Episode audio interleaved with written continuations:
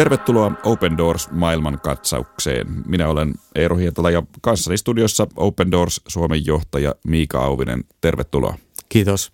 Tänään aiheenamme on Libya, joka sijoittuu Open Doors-järjestön julkaiseman kristittyjen vainoja kuvaavan World Watch-listan sijalle neljä. Tässä monella tapaa ajankohtaisessa maassa kristittyjen tilanne on siis neljänneksi huonoin. Miika, miten Libya on aiemmin sijoittunut World Watch-listalla? Libya on aiemmin ollut, jos nyt katsotaan pidemmällä aikavälillä, niin ä, alempana, eli, eli kristittyjen asema ei ole ollut niin huono kuin se on tällä hetkellä. Mutta käytännössä vuoden 2011 arabikevään jälkeen ä, maa on ollut erittäin vaikea kristityille. Niin todella Libya suistui maata pitkään hallinneen Muammar Gaddafin jälkeen valtatyhjiöön vuonna 2011 ja siitä lähtien maa on ollut sekasortoisessa tilassa ja paraikaakin maassa taistellaan sen pääkaupunki Tripolin hallinnasta. Mikä onko Libyassa kristittyjä? Libyassa on kristittyjä jonkun verran noin 30 000 yhteensä, mutta valtaosa heistä on ulkomaalaisia.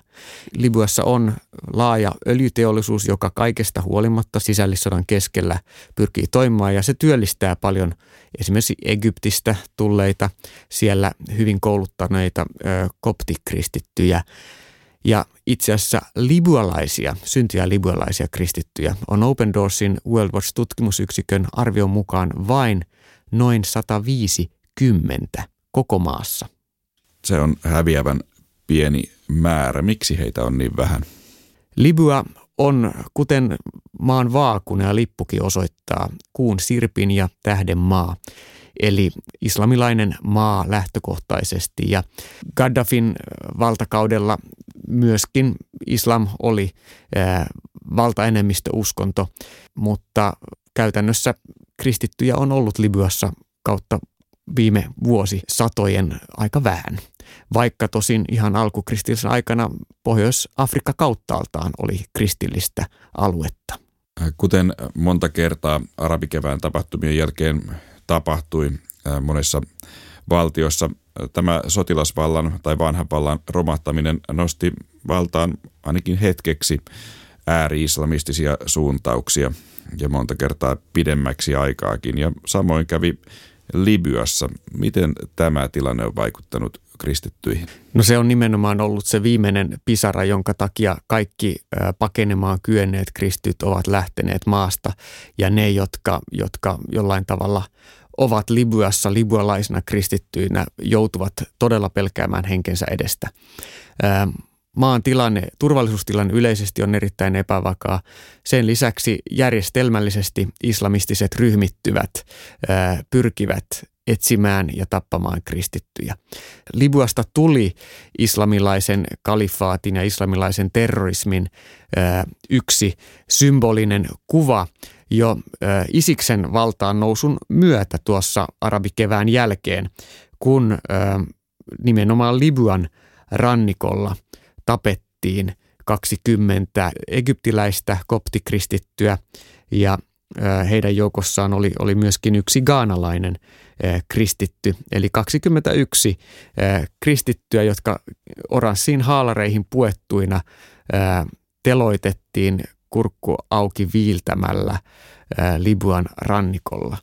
Ja tämä järkyttävä muistikuva levisi median välityksellä sitten ympäri maailmaa ja muistuttaa kyllä siitä raasta todellisuudesta ja, ja ehkä tällä hetkellä kuvaa valitettavasti sitä kristittyjen uhanalasta asemaa koko, koko Libyassa, vaikka ISIS ei näennäisesti enää, enää omaa kalifaattiaan ylläpidä Libyassa, niin käytännössä koko maa on erilaisten islamististen ryhmittymien hallussa ja käytännössä uskonnonvapausnäkökulmasta tilanne ei ole oikeastaan muuttunut tuosta 2015 helmikuun 21 kristityn telottamisesta kauheasti.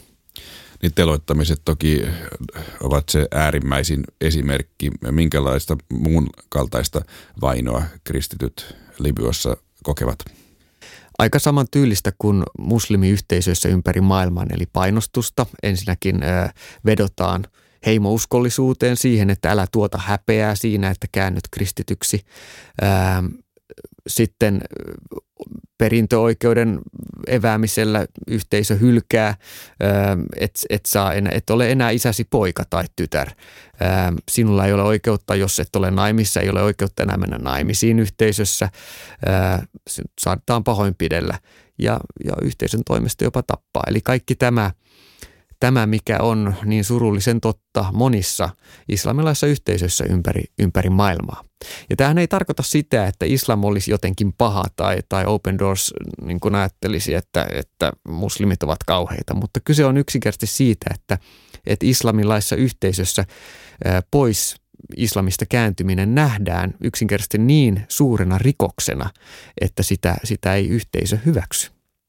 Tällä hetkellä Libyassa vallasta taistelevat esimerkiksi YK on tunnustama Tripolissa hallitseva hallitus ja, ja sitä vastustavat sotapäällikkö Khalifa Haftarin joukot. Ja aivan viime aikoina myös ulkovallat, kuten esimerkiksi Turkki, ovat ilmaisseet halunsa puuttua tilanteeseen. Siellä on myös monenlaisia taloudellisia intressejä eri valtioilla, on kaasu- ja öljyteollisuutta – Tätä ulkovaltojen puuttumisalua yritettiin hillitä Berliinissä järjestetyssä huippukokouksessa tammikuussa ja ainakin jollain tapaa siinä onnistuttiin. Onko näissä keskusteluissa koskaan otettu huomioon tai voidaanko ottaa huomioon tätä maan sosiaalista tilannetta ja esimerkiksi uskonnollisia vähemmistöjä? Kyllä niissä on aina mahdollisuus vedota näihin. Eli kyllähän kauppapolitiikka voi parhaimmillaan olla suojeleva elementti vähemmistöille, kuten kristityille monissa maissa. Ja ajattelen itse näin, että nimenomaan länsivaltojen, joilla on myös intressejä öljyyn ja, ja kaasuun ja, ja luonnonvaroihin, joissa Libyakin on rikas, niin tulisi rohkeasti pitää esillä myös näitä humanitaarisia näkökulmia ja myös, myös ihmisoikeusnäkökulmia. Siitä, siitä liian usein tänä päivänä vaietaan puhtaasti taloudellisten tai muiden intressien valossa länsimaissa ja, ja kyllä peräänkuulutaan sitä, että ei, ei suljettaisi silmiä siltä todellisuudelta. Minkälaisia tämän tyyppiset painostuskeinot voisivat mielestäsi Miika olla? Tällä hetkellähän haaste on se, että kun maassa ei ole käytännössä koko maata hallitsevaa valtiojärjestelmää, käytännössähän se tulisi toteutua niin, että, että on riittävän vahva YK-mandaatilla toimiva sotilastuki, joka mahdollistaa rauhanturvaoperaation ja sen rauhan, yhteiskunnallisen rauhan takaamisen kautta sitten ää, pikkuhiljaa rakentaa hallintojärjestelmä, joka mahdollistaa kaikkien ihmisten ihmisoikeuksien mukaisen elämän myös Libyassa. Ja näin ollen maan ö, tilanne saada, saataisiin rauhoitettua. Libya tunnetaan myös eräänä keskeisistä pakolaisten kauttakulkumaista Afrikasta Eurooppaan. Onko näiden pakolaisten joukossa esimerkiksi kristittyjä? Kyllä näiden pakolaisten joukossa on paljonkin kristittyjä. Kristityt on monissa näissä Keski-Afrikan ja, ja niin sanotun Saharan eteläpuolisen Sahelin alueen valtioissa joutuneet vainon kohteiksi.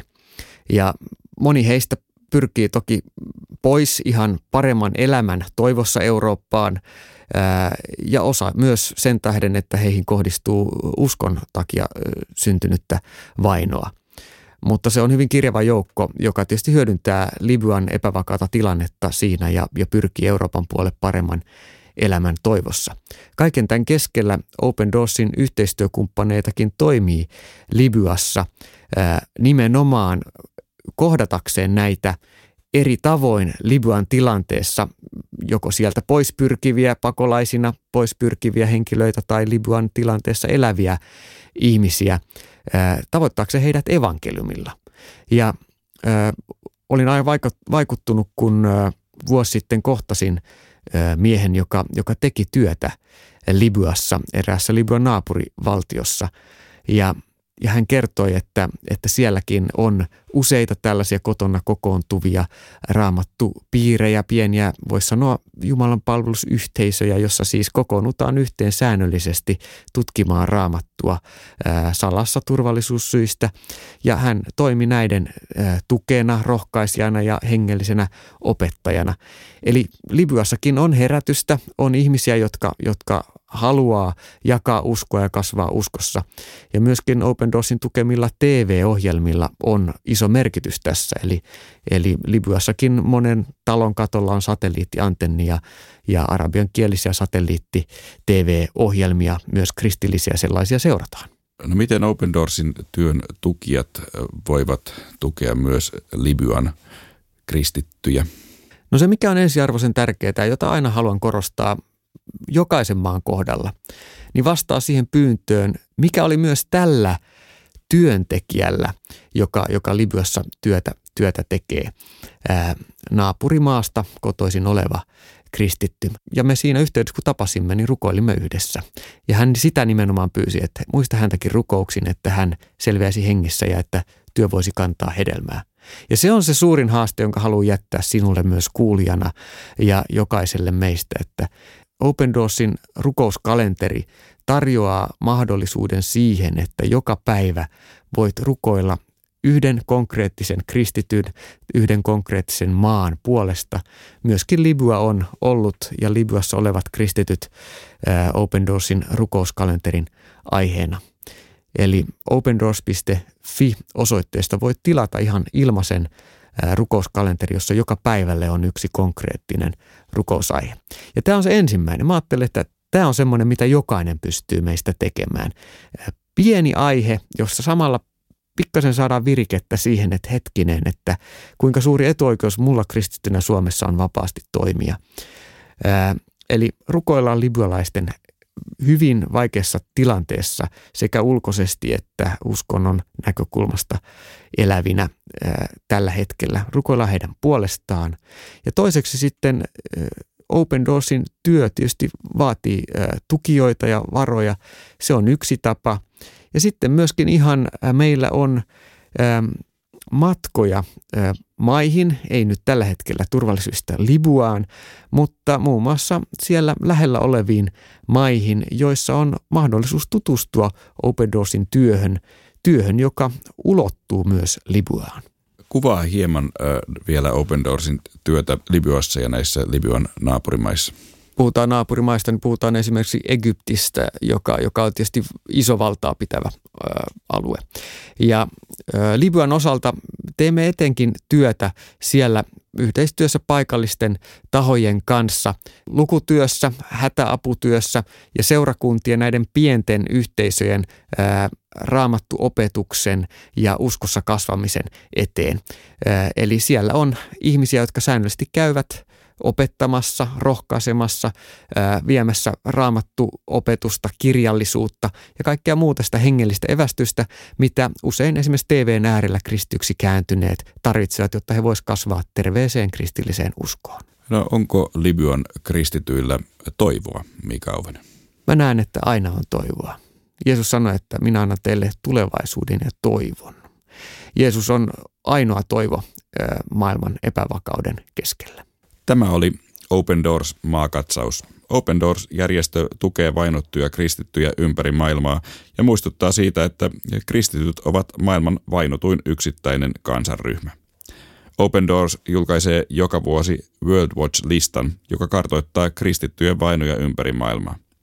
Open Doors palvelee vainottuja kristittyjä yli 70 maassa. Lisätietoja saat osoitteesta opendoors.fi.